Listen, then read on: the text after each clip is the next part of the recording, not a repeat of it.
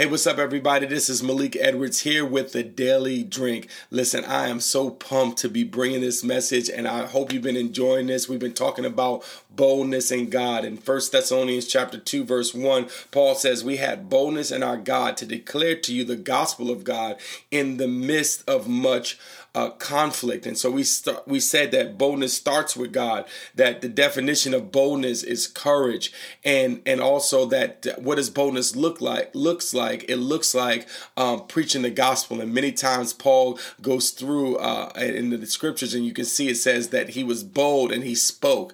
And so. Uh, but the question today is how actually uh, do I, you get this boldness? And I kind of want to end this time with talking about how do I get this boldness? Well, I want to say two things. Boldness comes from being with Jesus. In Acts chapter 13, verse 13 and 14, it says, When they saw the boldness of Peter and John and discovered that they were uneducated and ordinary men, they were amazed and recognized that these men had been with Jesus. And so they saw that they saw the boldness of Peter, they saw their courage, they saw their confidence, and they recognized and they understood these guys have been with Jesus. I want to tell you, if you want to walk in a greater level of boldness, you want to walk in a greater level of confidence, you want to walk in a, a place of freedom from timidity, you got to spend time with Jesus, and your boldness will begin to perplex uh, the religious. And then the next thing I want to say is that you need to pray. Amen. Uh, it says in Acts chapter 4, 4, verse 29 to 31, uh, it says, Now, Lord, they're crying out to God. They say, Consider their threats and enable your servants to speak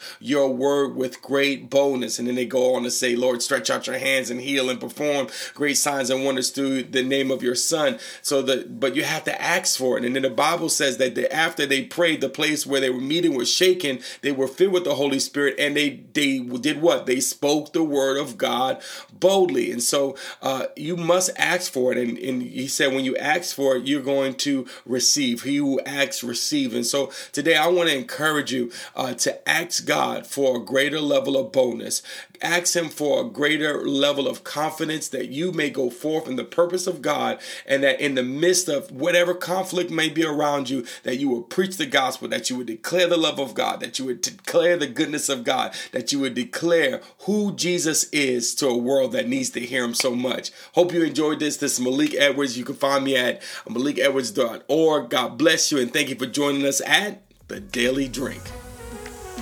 Thank you for listening to The Daily Drink. For more info, you can find us on the web at malikedwards.org, on Facebook at Malik Edwards Ministries, or on Instagram at Pastor Malik. Thank you again and have a God bless day.